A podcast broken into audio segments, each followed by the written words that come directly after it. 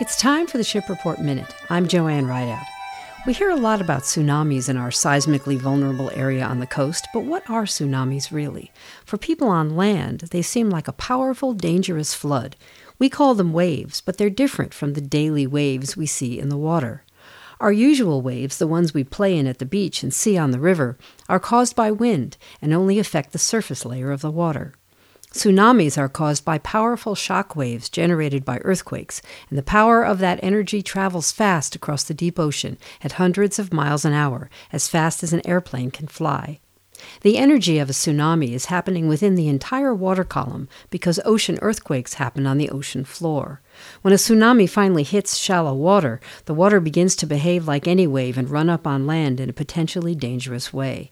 Most waves on the ocean do not have the power to run way up on land, but a tsunami is carrying a huge amount of energy and can destroy many things in its path. People tend to call tsunamis tidal waves, even though they have nothing to do with tides. What they have in common with tides is that the entire water column from surface to bottom is affected. So a tsunami is, in effect, like a very fast moving, very dangerous tide, but one that is caused by an earthquake instead of the moon.